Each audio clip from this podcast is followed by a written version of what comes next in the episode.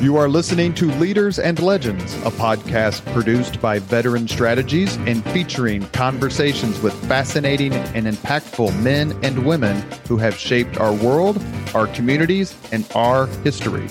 My name is Robert Vane, Principal of Veteran Strategies, and your host for our discussion.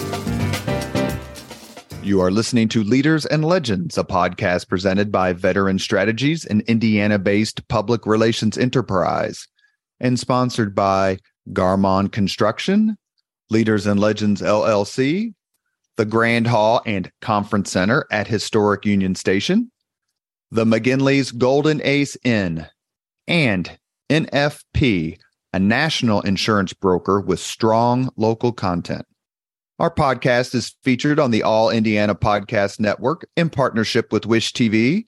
You may find Leaders and Legends at allindianapodcastnetwork.com. Thinking of starting a podcast or need to host a public meeting? Let Leaders and Legends LLC be your partner as you look for new ways to communicate your message. Please contact Chris Spangle or me at leadersandlegends.net. And as always, all our podcast interviews are dedicated to the legacy and generosity of P.E. MacAllister. Howey Politics and State Affairs Pro offer insider election coverage, polling, and analysis in Indiana. Our nonpartisan news and legislative tools create a winning combination pro subscribers can't live without. For all the resources you need this election season and beyond, visit pro.stateaffairs.com slash IN. That's pro.stateaffairs.com slash IN. Thank you for joining us on the Leaders and Legends podcast. Our guest today is Harold Holzer. You may recognize his name from the fact that he has appeared twice before on the Leaders and Legends podcast. Once a general conversation about Abraham Lincoln, and another discussion of his terrific book, and that's Presidents and the Press.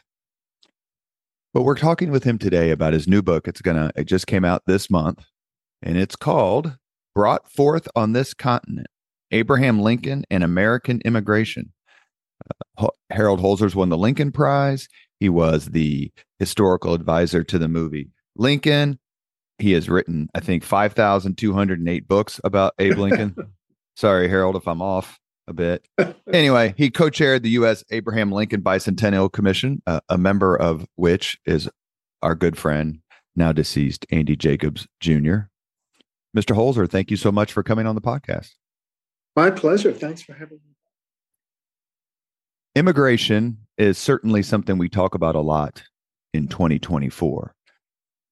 Your book deals with it basically from, I would say, early 19th century through through Lincoln's time. Uh, what are the parallels and did the the current debate over immigration help spur this book? Let me answer the second part first, and, and, thank you again for having me. But yeah, but I would say it's more the debate of eight years ago that spurred this book. It's a twisted chronology, but I, I became interested in exploring Lincoln and his ideas about immigration at the beginning of the 2015 2016 when uh, the Trump Clinton race was getting underway. And there was a lot of talk about immigration. But the campaign turned so much on fake news that I did the other thing I had in mind first, and that was as you kindly mentioned the presidents versus the press. And but as you see, this is one of those stories that never dies. The the tension between the native born, most of whom have only been here for a few generations themselves, and new immigrants, migrants, and I was astonished to learn that it was very much in people's mind, even during the wrenching debates about slavery, even through every debate on issues like banking, uh, uh, reform, the creation of the new Republican Party, the tariff, all the other issues. There was always intense, sometimes ugly debate, sometimes violence relating to immigration. So it's timely and it's timeless. It's I wish it wasn't an unresolved subject so that we could talk about it with less anger. But in answer to your original question about an hour ago, about the parallels. Yeah, they're very strong parallels. And for me, heart wrenching parallels, not only because I see us not learning from history, but also because I'm the grandson of four immigrants and I appreciate the hardships of their journey, the sacrifices they made here, their efforts to become American while clinging to religious culture, which is what started all the trouble in the mid 19th century. So, yes, still troubling, and yes, still very much in the news. During Lincoln's time, did they make or try to make, or was it not an issue, perhaps, a distinction between illegal immigration and legal immigration? So here's the thing that might have been the most surprising to me there was no such thing as illegal immigration. After the Alien and Sedition Act under John Adams made it harder to become a citizen, that was relaxed. And we essentially had open borders. Uh, the thing that we hear is such a terrible thing today.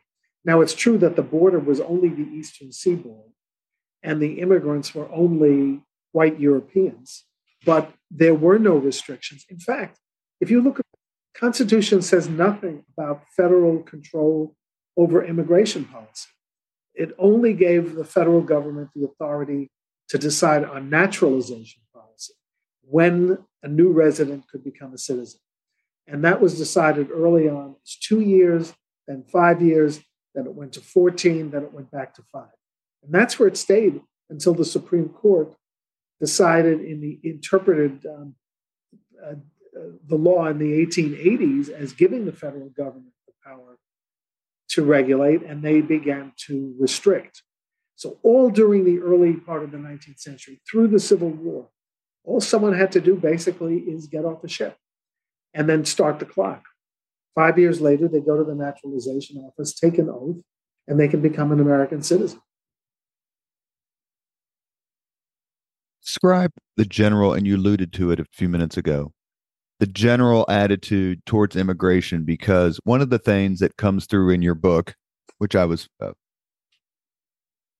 kind enough to receive a copy, it's one of the great things about doing podcasts on history. You get free books as a Catholic, I was very interested in your comments about the Know Nothing Party and the fact that Americans' attitude towards immigration really did change depend on religion, color of skin, more so than like skills and desperation. Am I getting that right?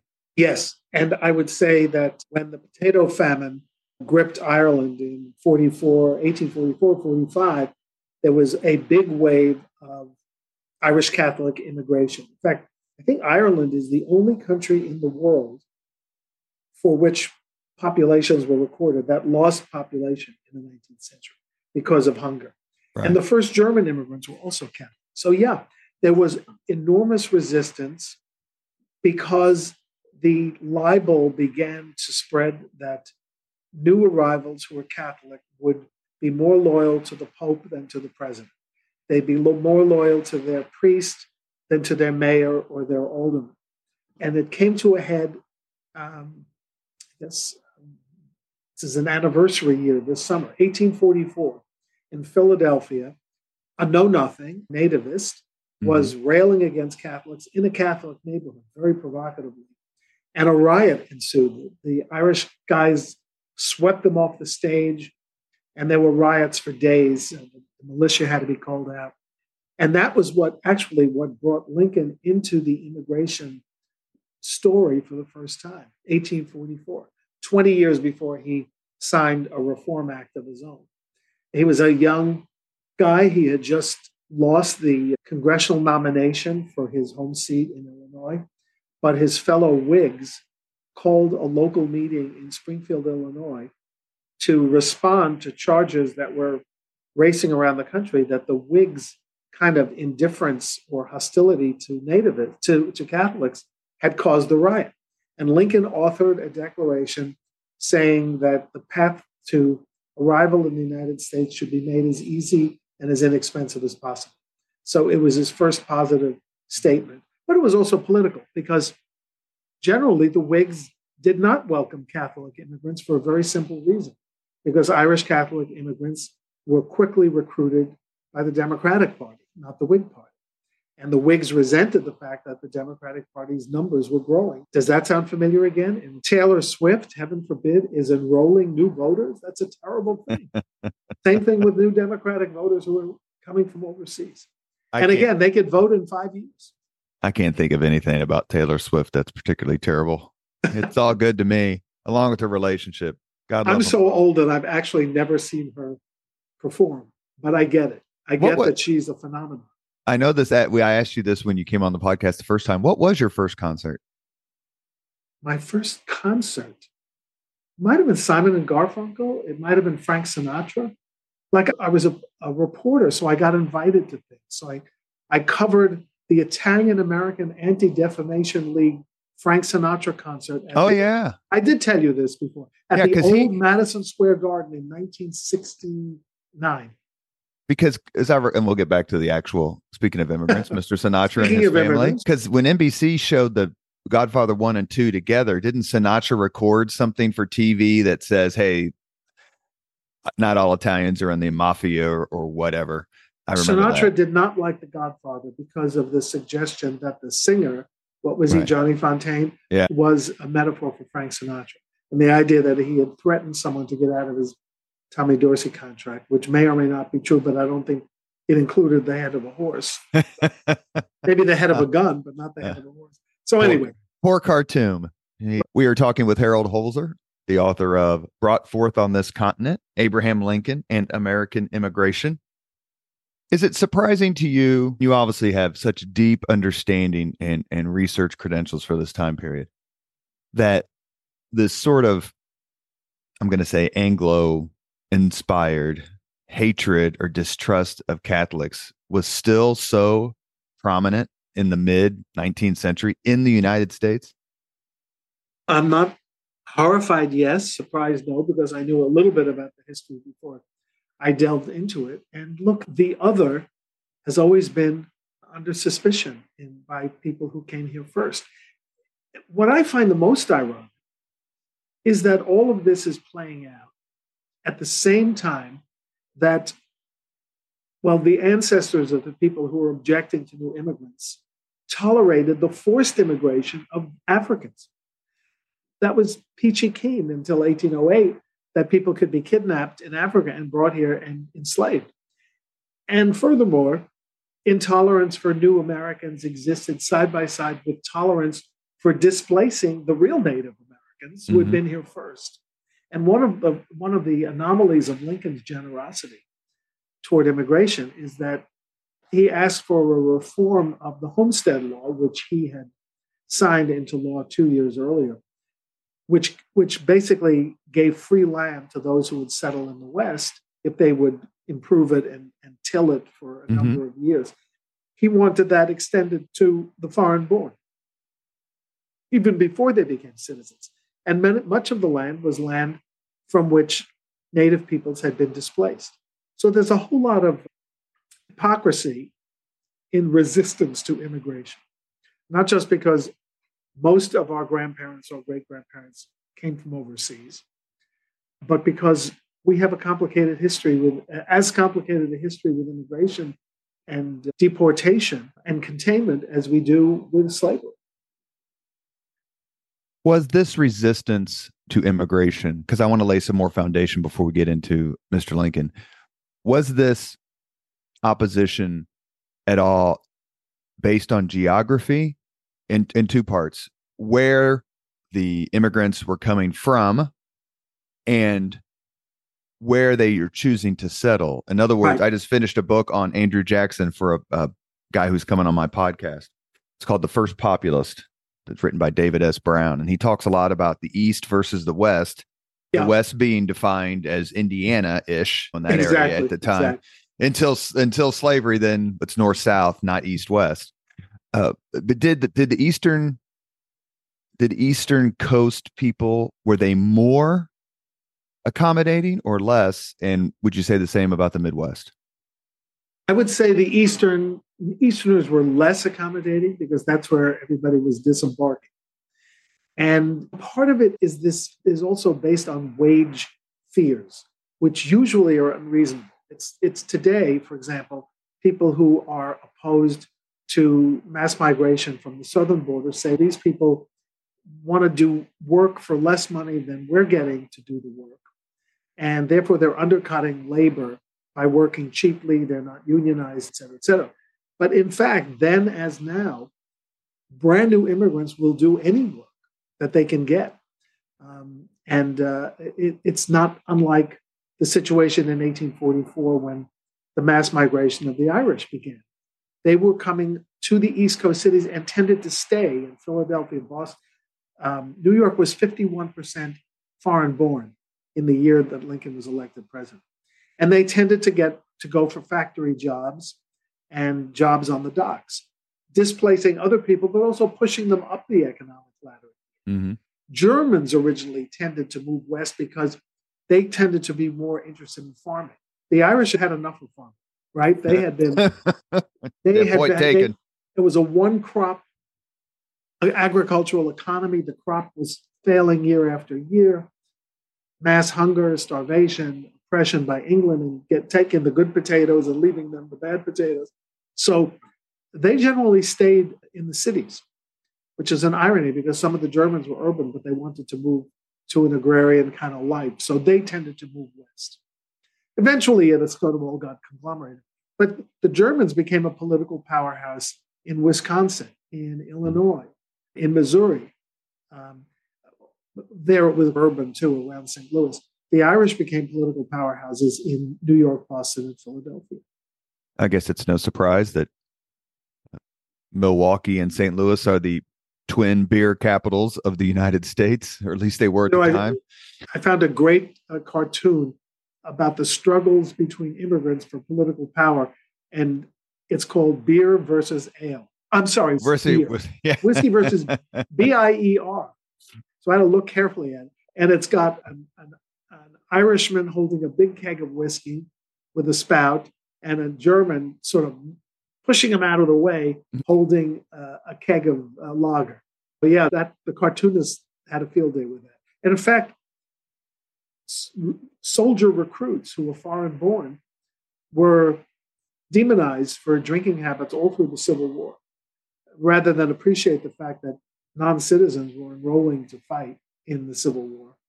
They were always subject to extra scrutiny. Did they drink too much on Christmas Day? Did they drink too much on St. Patty's? And did the Germans bring beer everywhere? And there, did they lose the Battle of Chancellorsville because they were high on beer? Anyway, those are the stories I found. The you mentioned politics again. Let's get into that. Okay. The immigrants, the certainly the Irish Catholic bloc, being loyal to the Democratic Party hasn't completely dissipated in the last 200 years 180 years. You it can make an long, it was a long yeah. time loyalty yeah and, and you can make an argument that reagan back in the 80s when people were talking about reagan democrats they were really talking about catholics. Yeah exactly. But it was a long alignment. And what could what else could have been expected when uh, the democratic party embraced them fought to maintain their citizenship opportunities and the Whigs were resistant. They were a more elite party. A lot of scholarship has indicated that uh, has suggested that the Whig Party died out principally because it couldn't come to grips with slavery. They were going to be pro pro abolition, anti abolition, moderate, indifferent. But I think the Whigs also died out because they couldn't get together on immigration and they lost this opportunity to go after new members, new voters, and they punted to the Democrats.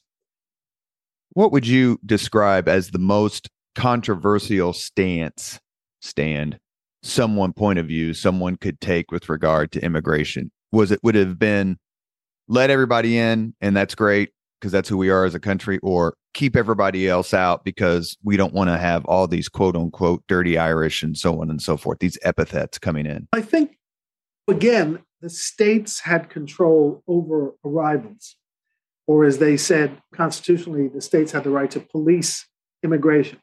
But they couldn't really pass laws because there was no federal law banning immigrants or even setting up standards. So, what some states did, like Massachusetts, right? The most liberal state in the country, and it was always a progressive state, really. They started doing like working around the edges. They imposed tonnage restrictions on in, in, incoming ships, most of which carried cargo and people.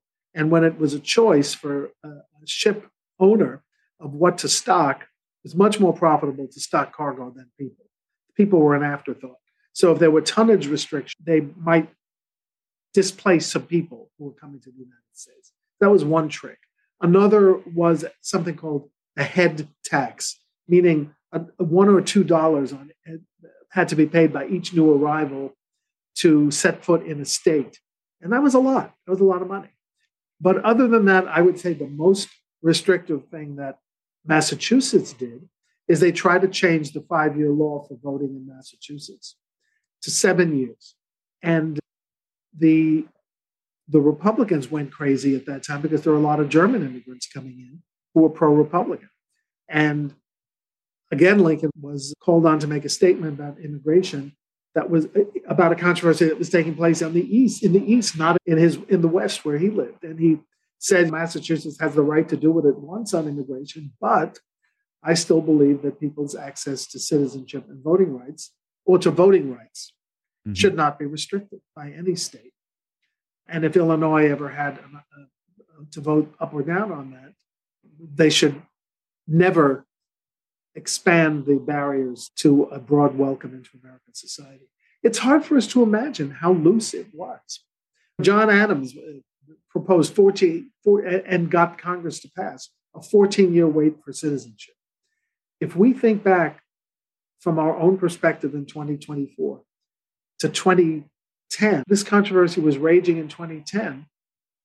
Even if we took the worst case scenario, all of the people who came in before 2010 should now be eligible for citizenship without worrying about dreamers, about the 14th Amendment, about squatter rights, or anything. In the old days, when the arrival of immigrants was seen by everyone from George Washington to Thomas Jefferson as a positive thing for this country, which needed workers, which needed farmers, which needed uh, uh, residents, pay taxes and pay back the Revolutionary War debt and, and help get the country underway. Um, but that was the way it was, right up through the time when the Great Migration from Eastern Europe began. And that was the straw that broke the back. Uh, Italians, Jews, Russians, Poles, that, that became the bridge too far as, in terms of the federal government taking control over, over the flow. You mentioned the hypocrisy, the irony, whichever word you want to use with regard to immigration and slavery. What was the South's attitude, generally speaking, towards immigration and how it competed with slave labor? Mm-hmm. And B, did the immigration flow in the period we're talking about exacerbate the economic differences between North and South that were so apparent during the Civil War? Every one of your questions is two part. They're challenging. Yeah, I think, and, the evidence of this is I don't always trust this memoir or and this newspaper account in a small town newspaper. But if you look statistically at the numbers of immigrants who fought in the Civil War and therefore were arriving from the 1850s to about 1860, 61. Most Irish and German immigrants headed to the north, particularly poor people, because there was more economic opportunity. There was more of what Lincoln talked about in Philadelphia everyone having an equal chance in the race of life. Uh, what he talked about in Wisconsin, the, the laborer of today becomes the owner of tomorrow and then the employer of others the day after. That wasn't so in a fixed society like the Southern society, where there were rigid class restrictions and the, the, the really tough work for those who could afford to own and, and direct their labor were enslaved. So where does it, where does an immigrant start? There are exceptions. 10, 20,000 Irish and Germans fought for the Confederacy, and 200 thousand Germans and 160,000 Irish fought for the Union because they were in the North, where there was opportunity. Um, now I've forgotten the second part of the question. So no, you've you've definitely answered. Did I cover parts of the question? You are listening to Leaders and Legends, a podcast presented by Veteran Strategies, an Indiana-based public relations enterprise, and sponsored by Garmong Construction, Leaders and Legends LLC, the Grand Hall and Conference Center at Historic Union Station, the McGinley's Golden Ace Inn, speaking of Irish immigrants, and NFP, a national insurance broker with strong local content. Our guest today is Lincoln scholar Harold Holzer. He's been on a couple other times. He's graciously come on a third time to discuss his new book, Brought Forth on This Continent Abraham Lincoln and American Immigration. So we've laid a little bit of a foundation. You've talked, mentioned a few times Lincoln's writings or thoughts on immigration in this time period. Uh, how did those views evolve as Abraham Lincoln got more involved in politics, not just an interest in politics, but as a candidate and someone with pretty severe ambition. Right. He never lacked ambition, that's for sure. so, yeah, the evolution is a crooked path. I, I told you it started out well enough with that Whig meeting in 1844, and Lincoln is the spokesperson or the writer, and let's no riots are ever acceptable, anti Catholicism is not acceptable. And then when the Know Nothing movement begins in the 1850s, which you mentioned a few minutes ago, Lincoln becomes focused, of course, on the anti slavery movement as his principal issue. It's always amazing to me how focused he was on one issue. You don't see that anymore. Was, he was a one issue man, for sure.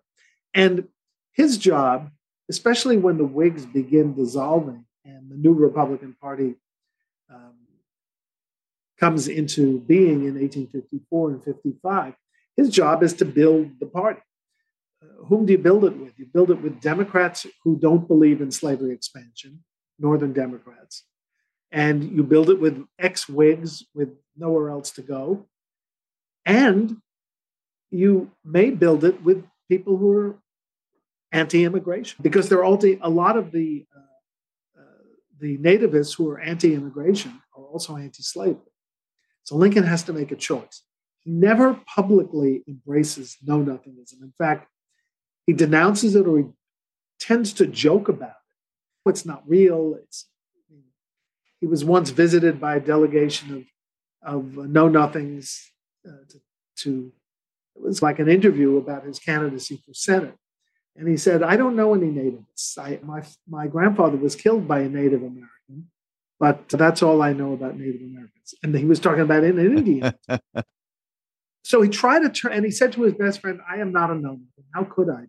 How can anyone who cares about the, the plight of Negroes be indifferent to the plight of Catholics and foreigners? And but he and by the way, biographers have used that letter to his best buddy Joshua Speed mm-hmm. for years, generations, as evidence that he was never played ball with the Know Nothings.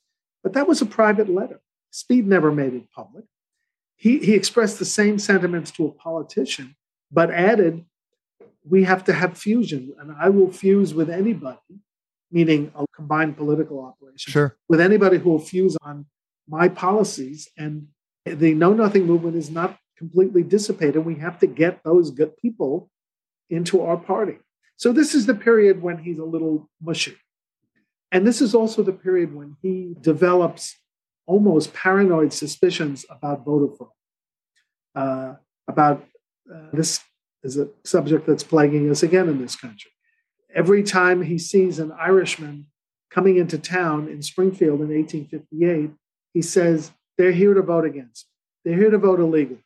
In fact, they were there to, to work on the railroads. In Chicago, the Republican paper saying Irishmen are being imported from all over the country. They're being dumped in Chicago. Yeah, they, there are jobs out there.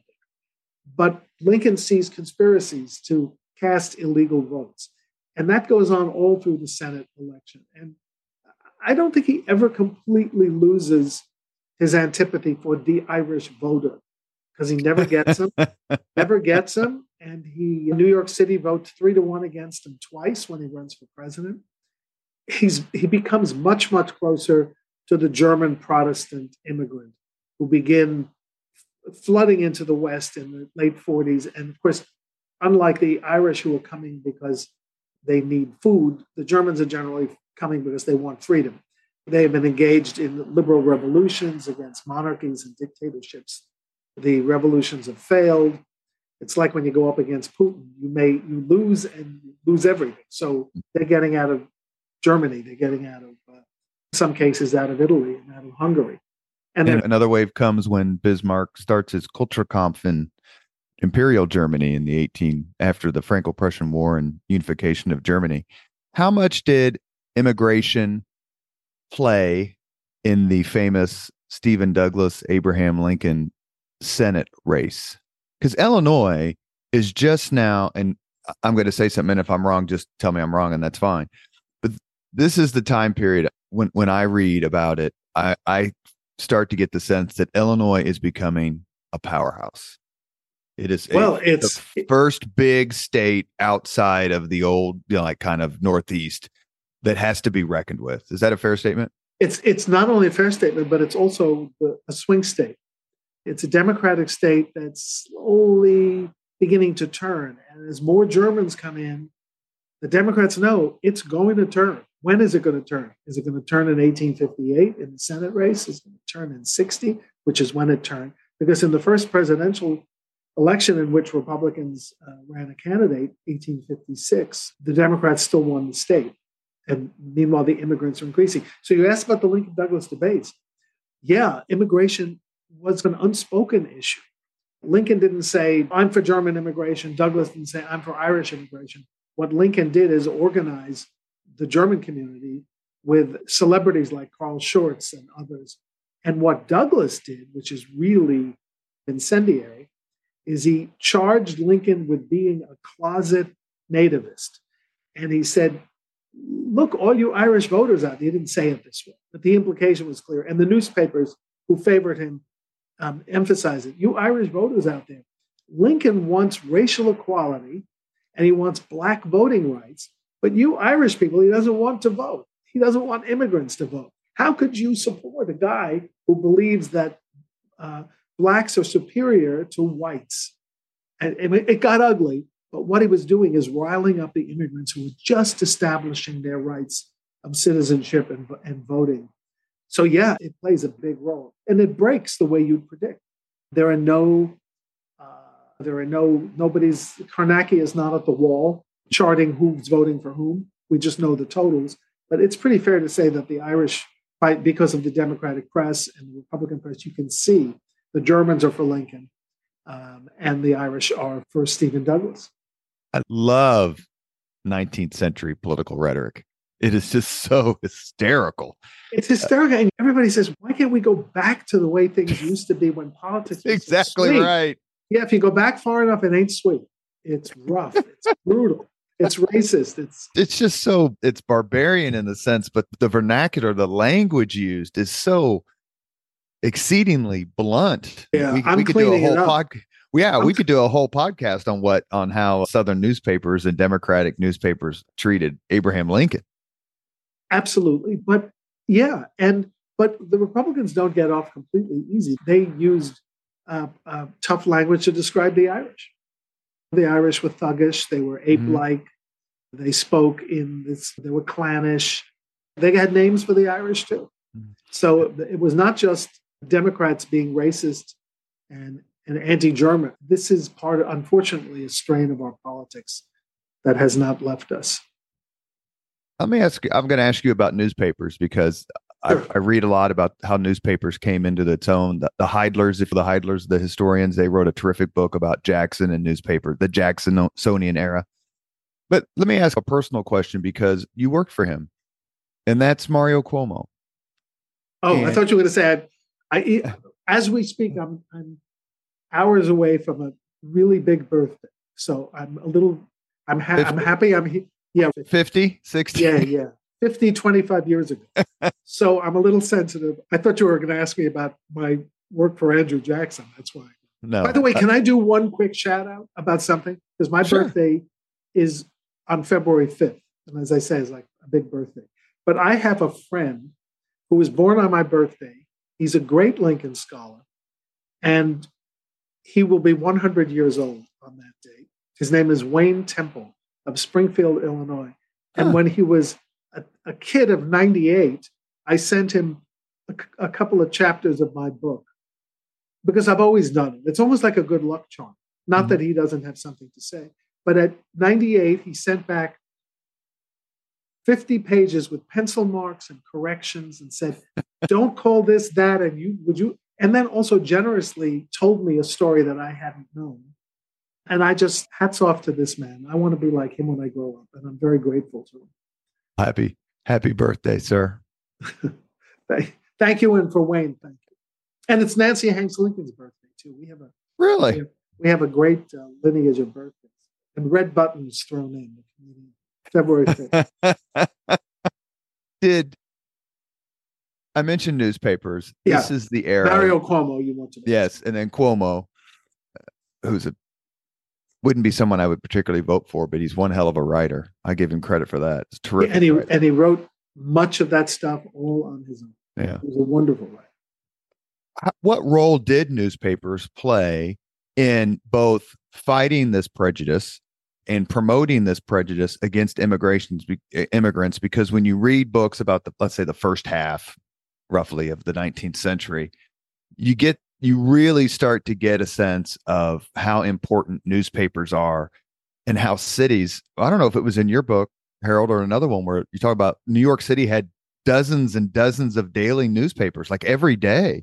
What was the role of newspapers and and did it did they eventually come down in a way that is good or bad it's very hard to find newspapers uh, in the Civil War era for sure that said that would, and, and again, keep in mind uh, for your listeners that newspapers were not supposed to be even handed. In those days, they were openly political, they were owned and operated by Republicans or Democrats. And that's the every news story, not just editorials, was slanted according to their politics it's it's hard to find newspapers of either party who say let's pause for a minute and celebrate how great immigration it was almost like it was a fact of life.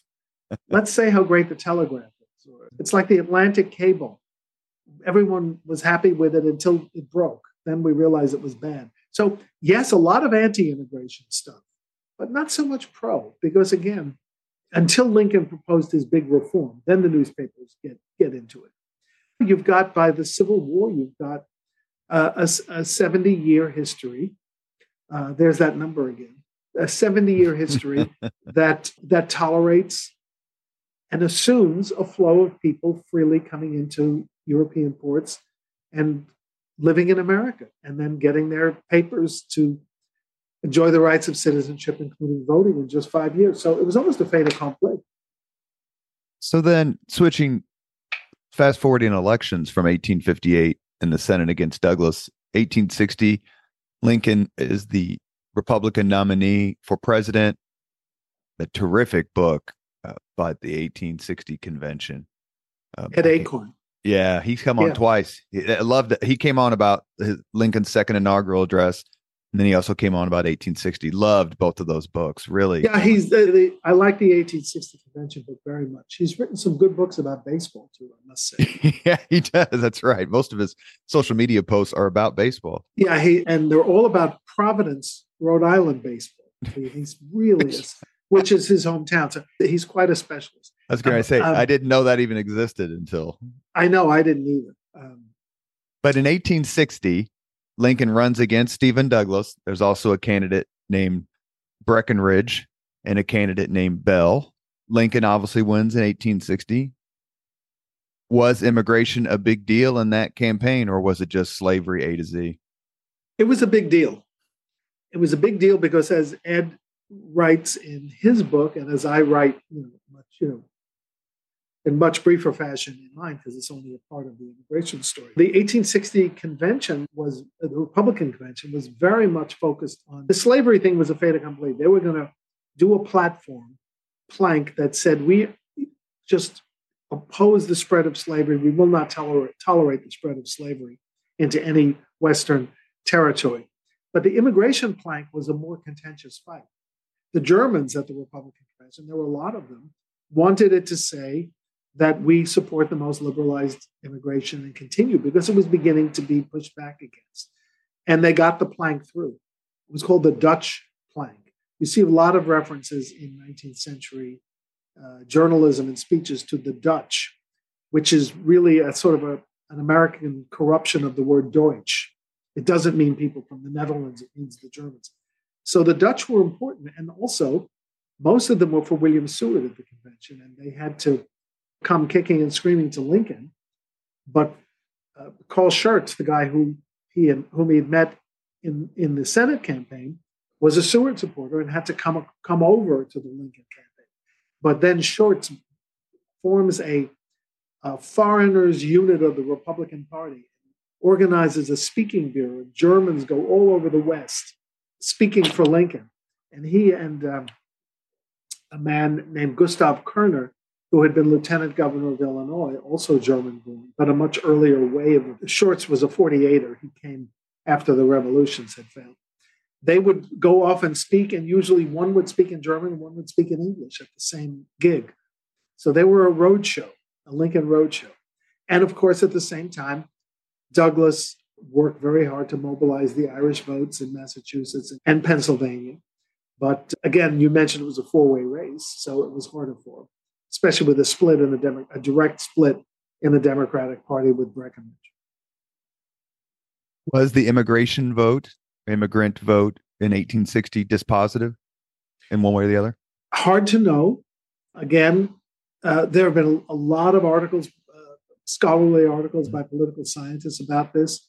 Half of them say the German vote was dispositive in Illinois uh, and and and Wisconsin, and others say it wasn't. Um, um, my best guess is that Germans rallying to Lincoln just created a vortex of support that spread his popularity. But I believe it's like we say today Joe Biden beat Donald Trump by 7 million votes.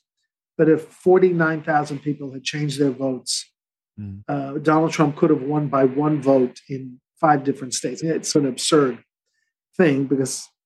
But they use it for Lincoln. They use it for Lincoln's second election. They do. He wins his huge margin, but it's not that many votes that get switched around and he loses. I'm telling you better than I yeah, do. Yeah.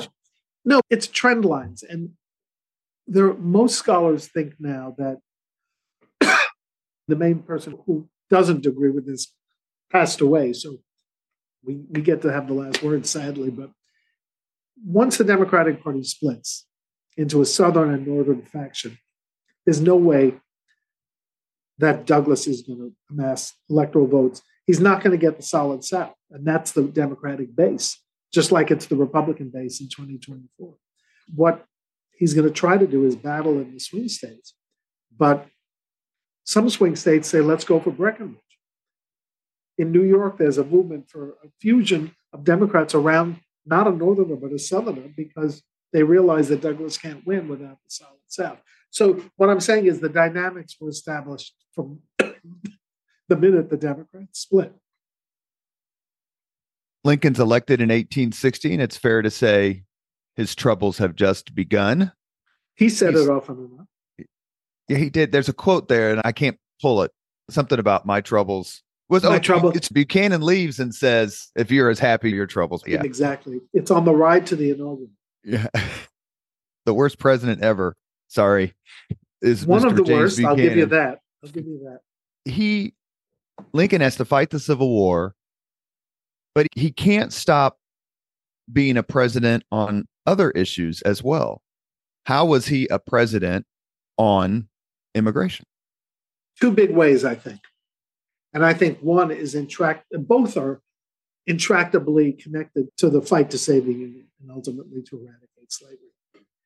He having worked with Germans now for during his campaign, and by the way, lavishing federal appointments on Germans. German newspaper. I mean, that's once I love you that. yeah, the editors and politicians and uh, uh, diplomats, and Carl Schurz is appointed the minister to Spain, um, which is the uh, the the word for ambassador. Really good jobs across my, my favorite is he appoints one one German ambassador to Ecuador, and he says he writes to Lincoln and says, "Thank you for giving me the highest diplomatic post in the world," meaning that Quito, the capital, is the highest elevation. and Lincoln thinks that's great. He repeats it to his cabinet members. He reads it. He loves someone with a good sense of humor. But back to the serious thing. So Lincoln has a brainstorm at the beginning of, of the Civil War. And I think it was a letter from a, right before he left from a Polish guy who said, I want to start a unit of Polish people pledged to the Union, and we're going to call it the Abraham Lincoln Brigade or something like that, if you approve. And Lincoln jots down approved. So I think that may have stayed in his head. The war begins. He calls for 75,000 volunteers the day after Sumter is shelled, it uh, surrenders. He makes a major point of trying to recruit Democrats to organize uh, regiments because he doesn't want it to be seen as a Republican anti slavery war yet, and the foreign born. It's a stroke of genius, not only in terms of filling the ranks, but of organizing sentiment around the Union cause. We even have a mem- an undated memo from him where he writes down three names Corcoran, uh, Irish one, yeah, mm-hmm. an Irish hero, and another is James Shields, who is a person he almost fought a duel with and hates. But he wants Shields. He wants the Irish to lead regiments. He calls a, an Irish attorney to the White House, a guy who is a member of the Fenian Brotherhood himself, a young Ireland guy says, "I want to offer you the c- command," and he says, "No, I don't. I don't know anything about it. I don't know how to organize. I don't know how to lead." And he said, "Did you ever know an Irishman who would shrink if he had a pair of epaulets on his shoulders?" And he's confident that he can get ethnics involved, and he is equally ardent uh, about Germans, although he's more certain that Germans will, will volunteer. In fact, one of the first clues is that Carl Schurz, to whom he's given this great diplomatic assignment, says, I'm not going. I'm going to raise a regiment of Germans, German cavalry in New York. And only when he fails to do that does he go off to Madrid. And then in, in a year, he wants to come back and fight in the war, and he does. So the whole idea of having um, Corcoran and Meagher, Thomas Francis Meagher, and, and Shields, none of whom did particularly well in battle. I mean, Corcoran was captured right away. Um, Meagher was a much better recruiter. Franz Sigel, the German in the West, not a great general, but an amazing magnet mm. for recruiting. So that was the first thing Lincoln did. Is he had a foreign legion. It was called the Union Army, and um, that was a major part of where policy and military needs intersected. My least favorite word, intersected, because everyone uses it. And I promise I don't use it in the book. And then in 1860, so immigration dwindles for the first time once the war begins. And then when the draft law is passed, foreigners are expected to be subject to the draft once they arrive. And what Lincoln does in a few weeks after Gettysburg, suffering from smallpox. We don't even have a, a text of his message in his own hand because I think he was dictating. He was a mess with this illness. Is he proposes the first, in his annual message to Congress, December 6, 1863, proposes the first federal immigration reform ever. Sorry about that phone. Should we Will you be able to answer your call? I'll edit it out. Answer your call. All right. Could be Lincoln. Hello. Tony, I'm doing a Zoom. May I call you back in a few minutes? It's only one of my biggest donors to Roosevelt but the heck with him. We're talking about Lincoln here. We're talking anyway. about Lincoln. Should I go back? Sure. Start with the December 6th message yeah. and we'll edit it. Sorry about that. So on December 6th, 1863, he submits his annual message, and most of the attention is focused on his Reconstruction ideas, a, a liberal and tolerant Reconstruction, which some people object to as too tolerant. Uh, but he also slips in the idea that he wants immigration reform. And the miraculous, he wants the first federal bureau of immigration. He wants an agency to help connect, to help encourage immigrants. That's what it's called an act to encourage immigration, to welcome people. And the reasons are that empl- private employment, with, with hundreds of thousands of soldiers dead or wounded or sick, there's no one to work the farms, the mines, as he puts it, the factories. We need men. And maybe it's opportunistic, but Lincoln is ready to dive into this as no federal government, as no president has ever done it before. And certainly the last president to get into it, John Adams, was all about restricting and deporting. Lincoln mm-hmm. is about encouraging and welcoming. And some, yes, for the Army as well. And among the liberalizations he proposes is, and I think this will shock people, the idea that the federal government should pay for the passage, the shipboard passage of new immigrants. If they can't afford it, the government will subsidize. And again, this proved to be a bridge too far, not only with the Democrats, but with Republicans. They immediately wrote some pretty ugly editorials like, we will, this will mean that the dwellers of the sinks and the cesspools of Ireland and Europe will be coming here. They'll be on the public dole. They'll be indigent. They will be debauched on the ships. Women will be attacked. That was their excuse. And it didn't get passed, it didn't get included in the bill. What got include, included, it's like typical American way, was a more private venture that they would encourage um, private companies to invest in new immigrants, to pay for their passage, and that the new immigrants would have five years to pay it back.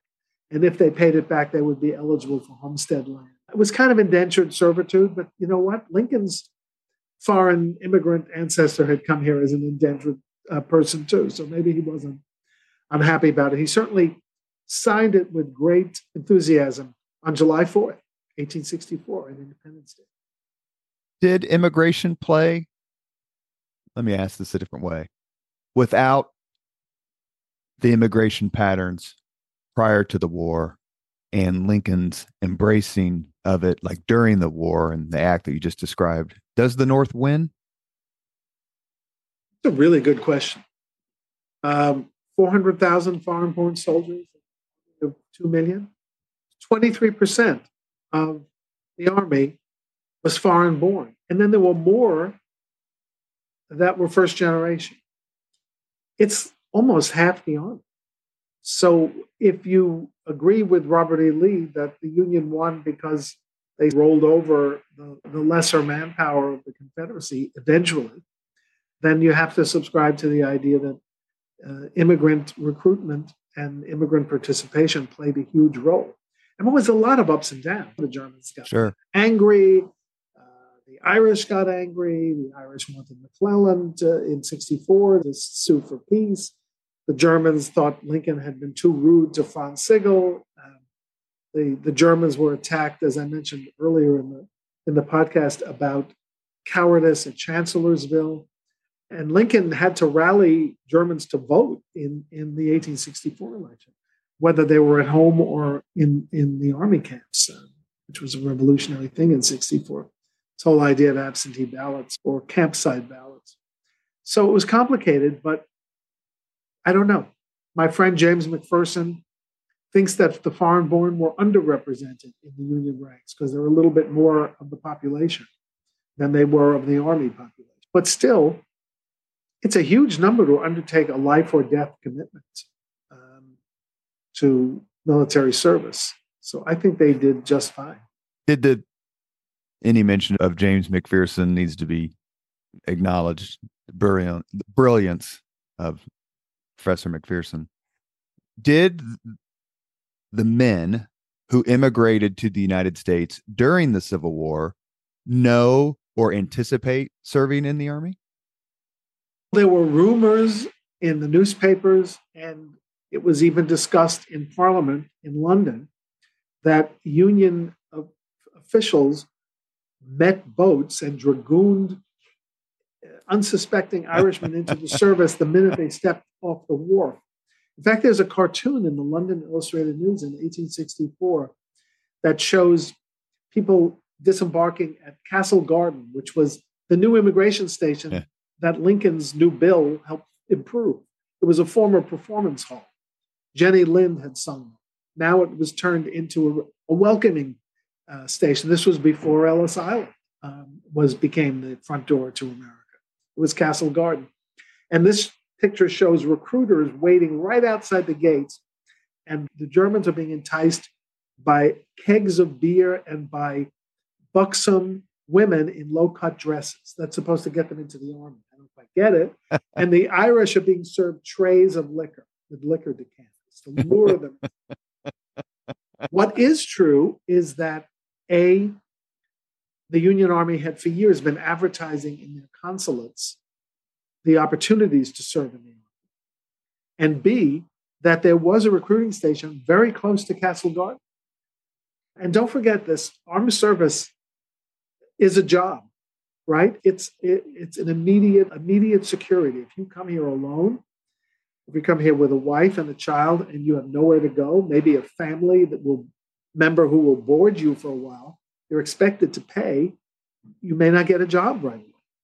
And one certain way to get a paycheck, albeit a dangerous job, is serving in the army. We have one final question for Harold Holzer. Lincoln's assassination, how did it alter the discussion of immigration and the trajectory of immigration reform, for lack of a better term? By the time of his assassination, he'd already uh, offered and supported a second bill.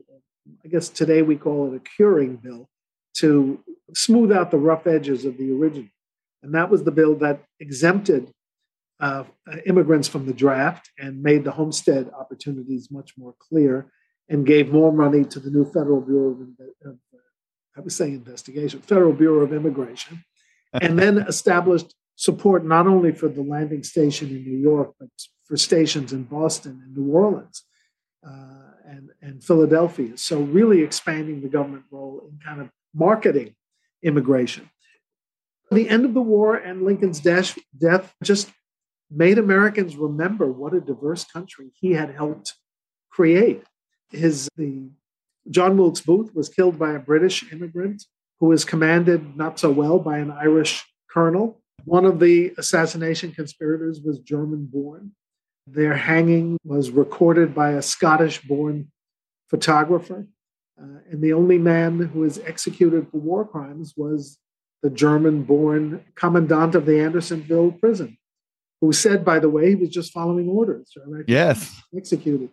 So it was, this was a very diverse country that spoke in, in, in noticeable ways with a foreign accent. Um, we there may have been Karens around who was who would be yelling, "Speak English" or "Speak better English," but it was really part of the culture, and it continued. Obviously, immigration continued. It bolstered. It helped build the strength of America. And only in the 1880s uh, were, were, the, were, were, did the federal government get via the Supreme Court through the Commerce Clause, which was the same clause that enabled it to restrict slave imports, the idea of restricting other people. People were commerce. I mean, it's. It, I, I don't think this Supreme Court will ever hear that again, although they hear all sorts of stare decisis previously accepted precedents. I'll mention another, I'll name drop one more name. I was having dinner the other night with another absolutely great historian, Robert Caro.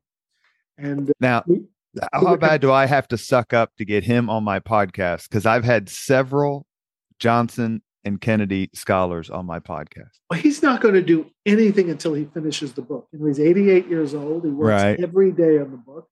And he was excited because I showed him the cover of my book and he's excited. He said, I'm right now writing about the 1965 immigration bill that Lyndon Johnson pushed through very resistant. And that was the first, I said to him, Bob, that's the first bill since Lincoln's to be a positive immigration bill. He said, I didn't really realize that.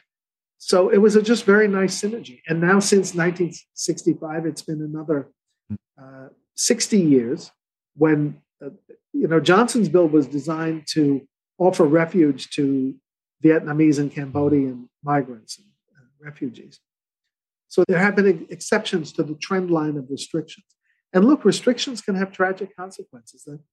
I'm talking to you today from Franklin D. Roosevelt's pre presidential home in New York City, um, where he ran his transition um, to the presidency. And uh, the, the quota system that, John, that Franklin Roosevelt inherited, plus the, the encouragement of an anti Semitic State Department, made possible the, the the tragedy of a ship called the St. Louis, which came to the United States filled with Jewish refugees in, in the, the, teeth of the Holocaust, and the United States would not accept the ship because the Jewish quota had already been exceeded, and the ship could not find a safe haven anywhere in Cuba and South America, and ultimately had to return to Europe, where almost all of its passengers were killed in gas chambers. The policy of not having a sane and sensible policy on refugees just hurts us morally, I think. I'm, I'm not commenting on today's because we don't seem to have any kind of policy, but it would be nice. We seem to have come close as we speak to having a, a discussion, but the discussion seems to be over as we're talking. Point taken. You have studied Abraham Lincoln, every aspect of his life, career, presidency, thought, actions, what grade, what final grade would Professor Holzer give Abraham Lincoln for his stance and action on immigration? Now that I know more about it, I would give him actually those of us who participated in the quadrennial C SPAN poll of the presidents, we have to go one to 10 um, uh, on all sorts of things. I, I remember, not again, not to be political, but one of the questions about Donald Trump was how would you rate him on communication ability? So I gave him a 10. I'm you can't be more in your face and brilliant about social media than Donald Trump was and is, even if I didn't rank him so high on other things. But many people think he didn't achieve the last place finish because of his communication ability, because you have to rank everything. Mm-hmm. I would put in a slot for immigration, especially now, uh, if the C SPAN poll goes again. And for Lincoln, I would give him a nine on his consistency, but I would give him a 10 on policy. And if I had to choose between those numbers, I'd gravitate toward a 10. It's just an unknown part of his pre war and wartime efforts. And I think it's, as you pointed out at the very beginning, a good time to discuss it.